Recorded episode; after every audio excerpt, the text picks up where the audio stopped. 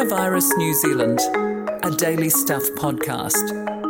Hey Adam, did you hear today's all of government COVID 19 national response update?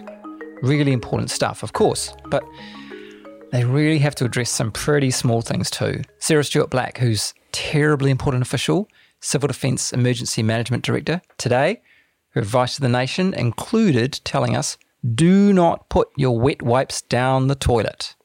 Anyway, welcome to Coronavirus NZ for Tuesday, March the 31st. I'm Adam Dudding. And I'm Eugene Bingham. We bring you the latest news each day, as well as the quirky things about life under lockdown. Some news from last night. It seems we've become a nation of snitches. Not that I've got any problem with this at all, but so many people went online to dob in their fellow countrymen and women for what they reckoned were lockdown breaches that the site crashed. 4,000 responses.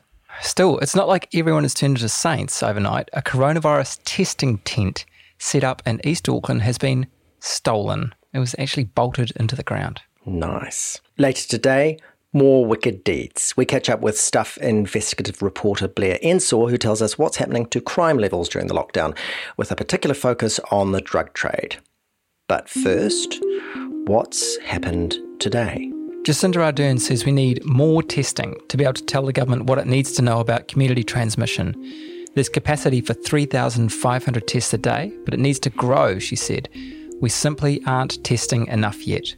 In numbers, there are 58 new cases of COVID 19, taking the total to 647. 74 people have recovered, 14 are in hospital, including two who are in intensive care. The Defence Force has deployed 20 planners and other specialist staff to be part of the all of government response team and has a rapid response group of soldiers on a two hour notice to move. And in Australia, the government has decided New Zealanders who aren't full Australian citizens will be eligible for a new coronavirus JobKeeper wage subsidy.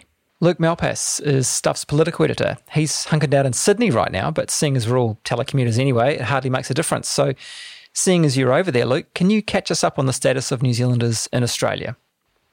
Uh, yeah, so status of New Zealanders here is pretty much unchanged, to be honest. Uh, you can't get social security benefits such as the unemployment benefit if you lose your job, but the new Australian wage subsidy you you will be able to get. It's the one that's paid through your employer or to you if you're a sole trader, and you will be able to you will be able to access that. Uh, and that is more or less in keeping with most, um, uh, with a lot of other subsidies that you can get if you're a New Zealander living and working in Australia. So you can you can access, say, childcare subsidies for your kid because you're clearly in work, um, as opposed to the more traditional sort of what we call main benefits in New Zealand. What's the vibe over there? It's uh, a bit more relaxed uh, than I imagine it is in New Zealand at the moment. Um, there are some restrictions that are like level four. So, for example, you shouldn't be going in, out of your house unless it's uh, necessary and unless you can sort of show where it is you are going. However, childcare is still open, uh, and a lot of shops are still open. Uh, so it the Australian government is taking a bit of has taken a bit of a different uh, route, and so far it looks like their numbers are leveling off somewhat. Do Australians care about what we're up to over here in New Zealand? Oh, I think they're probably interested in the sense that you know everyone everyone's interested in kind of what other countries are doing with COVID nineteen and how well and how successful it is. Uh, but apart from that, I wouldn't say there's any more um, there's any more interest with that. Although there have been some questions being asked about the Australian government about why there hasn't been a New Zealand style level four sort of total lockdown. And how's that been playing out? Uh, so that's been so that's been interesting. So the Australian government's sort of quietly been you know uh, sort of been putting it about that Oh, well, the reason that New Zealand has needed to go into it so early is because they didn't even have enough ICU units to deal with uh, the White Island volcano explosion. So it was going to be a total disaster if the virus got out of hand there. Now, in fact, that isn't true, but um, but that, that's that's very much what what sort of has quietly been being being being briefed. Interesting. So the, the inclusion of New Zealand in the JobKeeper wage subsidy is sort of the feeling over here that it's a diplomatic victory of sorts, but doesn't sound like relations are 100% back on track. Well, I don't think it's so much got to. I, I firstly, I don't think the JobKeeper subsidy, I think that would have gone to all New Zealanders and other um, eligible visa holders anyway, because the purpose of it is to keep people in work and to keep the relationship between employees and their business. Uh, so I think it's half a million Kiwis in New Zealand or so. The government here, it's not in their interest for all of those people to to fall out of work. I mean, it, it, wouldn't be workable, right? So I think the government's probably slightly taking credit for something that, that isn't uh, necessarily all to do with them. I mean, as far as the other thing goes, I think the Australians, just any government, the New Zealand government, the Australian government, they want to politically put the best spin on what they are doing and the reasons why they are doing it. And Australia has taken a different approach and going around telling people, well, New Zealand's in a different situation, it's fair enough in the same way that uh, Jacinda Ardern and, uh, you know, says that gives the reasons why New Zealand is taking the approach that it is taking. And I guess a few months down the track, we'll look back and decide whose approach was better. Right. Thank you, Luke Malpass. Terrific. Hey, thanks, guys. So I was thinking, it's almost like, bear with me here, the world's like a great big document, and COVID 19 is this highlighter that someone's highlighting bits of, but they're doing it with their eyes shut. Or, or actually, here's another one the world's a stage, and COVID 19 is like this spotlight being held by a, um, again, someone with their eyes shut. My point is this things are happening which are really quite ordinary, and they are becoming very, very important all of a sudden. You've got this wedding in Wellington. You've got a bunch of people uh, who got infected on uh, March the 14th at this, this wedding. And now that the details are coming out, it appears that there was somebody who had the virus. She got drunk. She didn't know that she had it, by the way. Of course, yeah. of course. Yeah. She became drunk and needed assistance off the dance floor. Lots and lots of contact. I don't know how many people, but you know, um, drunk people can seem quite heavy. So perhaps, you know, I can imagine one per limb. Earlier in the evening, she had kissed a man these things happen at um, parties. Uh, he tested positive a few days later. And in one version of this story, I believe that he apparently may have kissed somebody else. Anyway, this is a very unremarkable set of, of circumstances. People at a wedding drinking. Who knew? But suddenly it becomes incredibly important. Or, you know, like St. Patrick's Day, March 17th, and, and Matamata this get together becomes a, a, cluster. You know, even a boring old trip to the supermarket becomes something rather more. It's like a potential node in a global network of contagion. My wife just got back from uh, the supermarket this morning and um, just before we recorded this, she was starting the process of disinfecting boxes of cornflakes and so on. Anyway, I don't know if the world needed my highlighter analogy, but it's just something that was going through my head. Lockdown day six, or is it 16, 26? 46? 106. Yeah, who knows? Many people are stuck inside at home and having to deal with stuff they wouldn't normally have to deal with. Adam, you were under your house last night? I was under my house last night. I had my own reason to start thinking very carefully about what defines an essential service because our kitchen sink and in fact both pipes from the kitchen sink from the waste disposal unit and from the kitchen sink became utterly blocked night before last i started putting down the drano crystals and they bubbled out and put sodium hydroxide everywhere and that didn't work and then the next morning, I got a little snake and shoved it down the pipe. That didn't work. So my wife, by this point, was starting to lose faith in my DIY abilities and was Googling plumbers. But also, she's Googling the COVID 19 government page. You know, are you allowed to call a plumber? Is that essential? Shouldn't they be out there, I don't know, looking at the drain traps in an ICU or something rather than dealing with people who've just got too much minced carrot in their bloody pipes? Anyway, good news is I discovered that the pipes under our house are quite accessible. And so last night, gloved up. I crawled around, getting dusty and spidery. Found a thing that you unscrew. I didn't know they had these, but anyway, you unscrew a what's it, and this kind of expulsion of, of vomitous, smelly stuff, complete with minced carrot, you know, because through the waste disposal came out. And I shoved a thing up the pipe and I got the garden hose. Anyway, good news is water leaves our sink now in the regular fashion.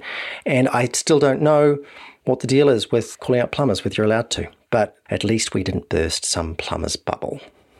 Exciting stuff. Some people are a bit bored, frankly, at home. They're not getting to do exciting things, but they're coming up with innovative ways of whiling away time. We've got this former colleague and friend, Jeff McTainsh, who's now a, he's a former TV3 colleague, I should say, who's now a broadcaster for Sky TV. Uh, he's taken to doing some very funny commentaries of events, very mundane events going on outside his window in the style of a sports commentator. Well, a very good morning from Eden Terrace Basque Park, day one. And uh, as you can see, conditions absolutely atrocious. Someone out for a walk, CrossFit dude in the park, a car which is stored outside. They're very funny. You can catch them via his Twitter handle at Jeff with a J underscore McTainsh. They're saying around four weeks before we could get any action. Boredom is sometimes a dangerous force. There can be very unexpected outcomes when people try to fill in their time. Um, so there's this piece from The Guardian about an Australian astrophysicist. An Australian astrophysicist has been admitted to hospital after getting four magnets stuck up his nose in an attempt to invent a device that stops people touching their faces during the coronavirus outbreak. So, this guy's name is Daniel Reardon. He you know, you've got to think that he's fairly clever. He studies pulsars and gravitational waves, and those are complicated things. But he was building, uh, he, he, did admit that he doesn't know much about electronics, and indeed, I don't know if he knows much about magnets, but he was trying to build a necklace that would sound an alarm on facial contact. He said to The Guardian, I thought that if I built a circuit that could detect the magnetic field and we wore magnets on our wrists, then it could set off an alarm if you brought it too close to your face. Makes sense. A bit of boredom in isolation made me think of that. So there you go, the danger of boredom. Anyway, he realized quickly that he'd completely got it back to front and he said, I accidentally invented a necklace that buzzes continuously unless you move your hand close to your face. So he's he, he's invented a virus accelerator. So that's good. And then frankly, he obviously just sort of lost heart somewhat and just started playing with the magnets, seeing if they'd stick together through the width of his nostril. So he'd have like one inside his nostril, one side out his nostril, like like earrings. Long story short, he got four powerful neodymium magnets stuck up his nose and had to go to hospital he reckoned that he would have been able to pull them back out magnetically, but the problem was, and I quote, at this point, I ran out of magnets. Not sure what the moral of the story is actually. The moral could be always have more magnets. I suppose, maybe. There is some really fascinating science being done at the moment. Some of it's almost like detective work. Researchers from the University of Hong Kong have been studying the origins of the COVID 19 outbreak. Bats remain the most likely original source, but they've been looking for what's called the middleman that passed it to humans. There has been a bit of a suspicion about pangolins, of course, which are those how you describe them, sort of shell-backed mammals. They're a bit, bit armadillo-ish, eh? They're like like stretchy, stretched armadillos. Mm, but they're mammals, and they're they're often illegally smuggled as sources of traditional medicine and food it's been impossible to say for sure that they were the you know that they were the middleman because the markets the market sorry linked to the early cases in Wuhan was shut down and cleared out so quickly early on that there was no way any scientist could get in there and do a bit of science. hunt for, for pangolin zero, I guess. That's right. Yeah, yeah. So what these researchers did was they analysed 18 pangolins seized during an anti-smuggling operation in southern China.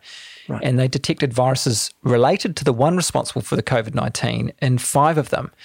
So their hypothesis, you know, it seems to stand up that pangolins are the middleman, and they you know, they can't say that for sure yet. Nobody can, but they strongly recommend that pangolins should be removed from wet markets to reduce the risk of future transmission to humans. Today, in our regular famous people in fiction news, Cardinal Angelo de Donatis has got it.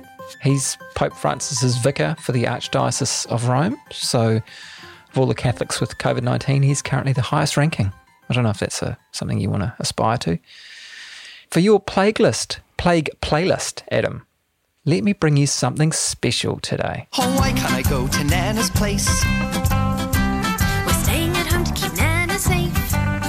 This is delightful. Who is the composer of this masterpiece? Why? It's the Wiggles, of course. They've produced a song to help explain to toddlers why they can't go to Nana's house and why they should wash their hands. Why do we have to wash our hands? You know that everything's going to be okay when the Wiggles are on song. Blair Ensor is a Stuff investigative reporter based in Christchurch.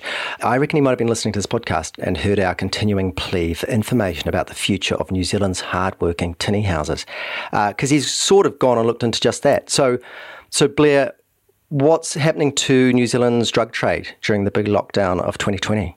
Uh, look, yeah, tinny houses were, were and are quite prevalent here in Christchurch. I think Manchester Street used to be known as a location for tinny houses, but I can't tell you a huge amount about that sort of space, particularly. Like I haven't visited any tinny houses re- recently, nor have I done so under lockdown conditions.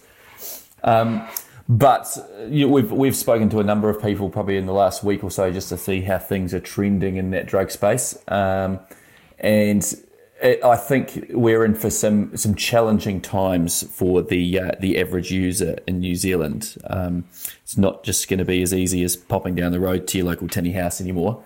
Um, so we we have spoken to some sources who suggest that car parks could be the new tinny house, uh, oh. particularly supermarkets.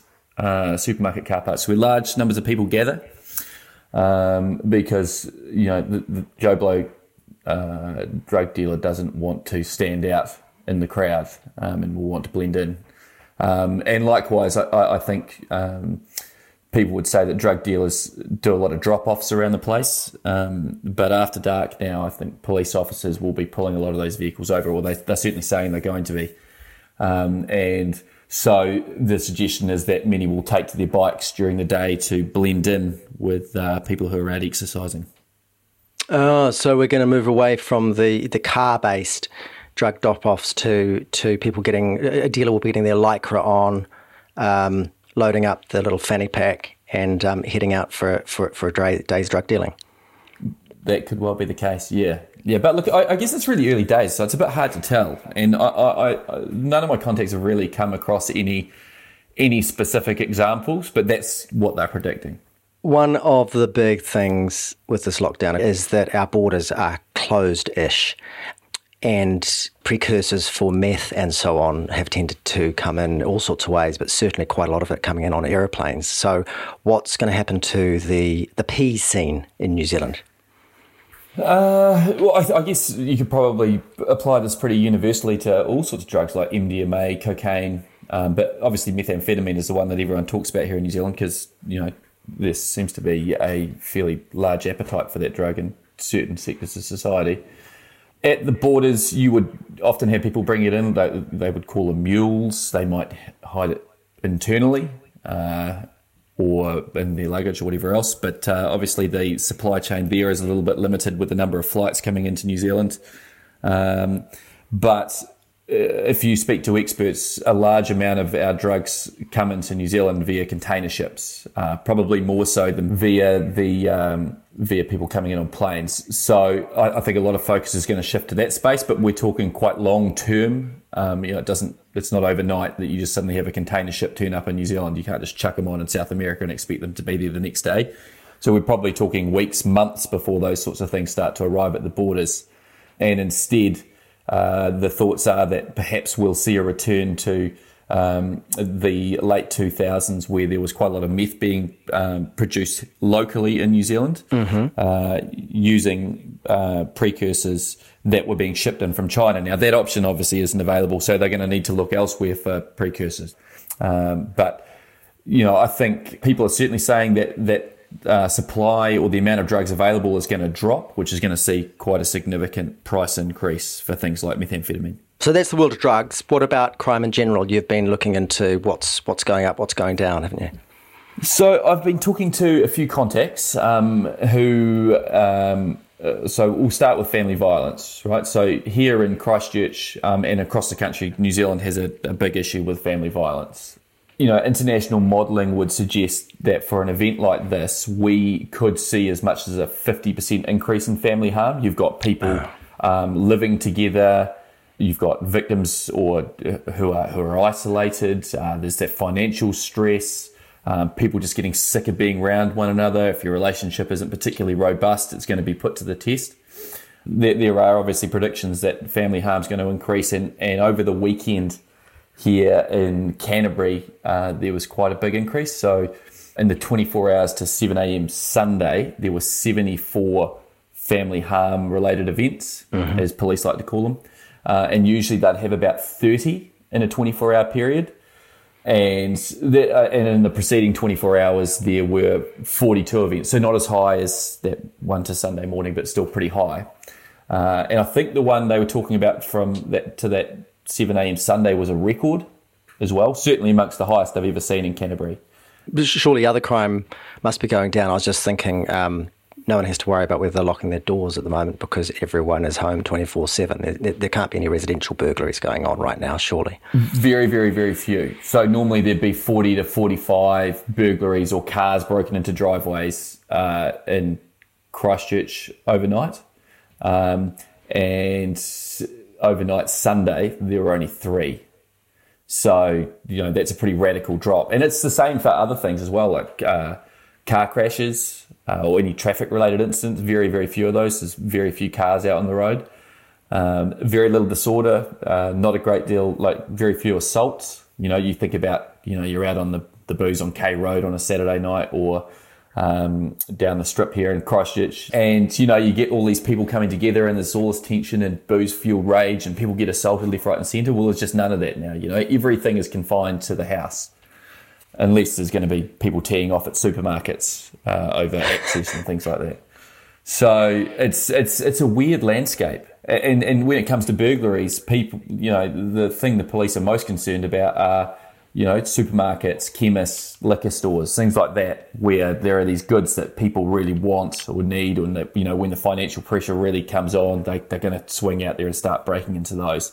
So they're pouring a lot of resource into, you know, just making sure that there's police around the place and, and keeping an eye on those essential services. How are the police adapting to this new world, Blair? Because the routines that they would normally have, the, the patrols that they usually make, and so on, they've had to throw everything out the window, really. Yeah, I was talking to a detective working in volume crime this morning who was drinking uh, a coffee and sounded really, really relaxed. So he would normally be looking at all the burglaries from over the weekend, but obviously there weren't many of those, so he was going to hit the streets and do some patrolling and they are having to shift resource into other spaces like family violence, Right. um, and and just you know generally being out and about and stopping cars after dark, and they've yeah I- there was there was quite a lot of planning done. Uh, weeks, 10 days ago, looking at what the international research was and where resource was going to need to be. But I guess they, until it all happens, they're just sort of watching as it slowly plays out.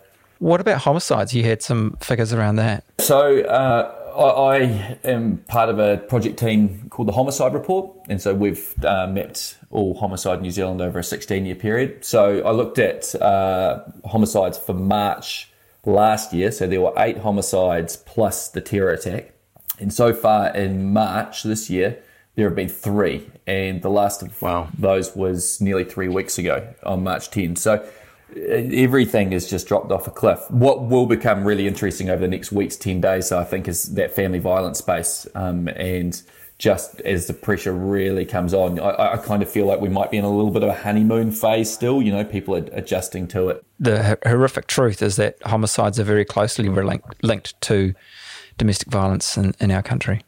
Absolutely, you know, and fifty percent of um, of women are killed by an intimate partner or partner. Um, So it's yeah, th- that that's the big area of concern. And look, I'll, I'll, I'll, an anecdote from the weekend. So uh, my partner screamed on several occasions quite loudly outside, and you know I was like, "What the hell is going on?" And I thought our cat had been killed or something like that. It was it was like pretty blood blood curdling. And I went outside, and we've got these large grapes that sort of string across a pergola out the front on, on our deck.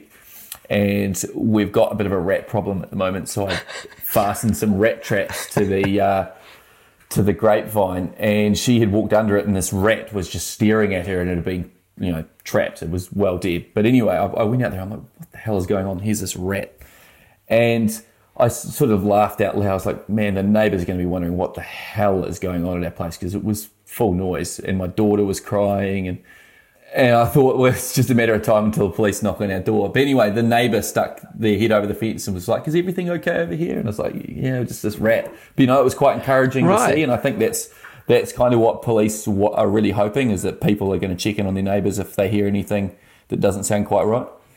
Yeah, very good. All right. Well, thank you for joining us, Blair. I'm disappointed you haven't got to the bottom of our tinny house obsession, but hopefully next time you come back on the show, you can keep us up to date on whether tinny houses are an essential service or not. Give Jason Gunn a call. You're going to have to explain that. Do you not remember the show from years ago? The, uh, the segment on TV called Jason's Tinny House. I did too. That's right. Well, he he might be able to shed ah, some light. True. On that for you. okay. All right. Thanks for the tip. Cheers, Blair. That's the Coronavirus NZ podcast for Tuesday, the 31st of March. I'm Adam Dudding. He's Eugene Bingham. Thank you to Luke Malpass, Blair Ensor, Alex Liu, Catherine George, Patrick Crewdson, and Carol Hirschfeld. We have a shiny new email address that you can get in touch with us viruspod at stuff.co.nz. You can find us on the Stuff website, stuff.co.nz, and all the podcast apps. Go and subscribe. Auf Wiedersehen.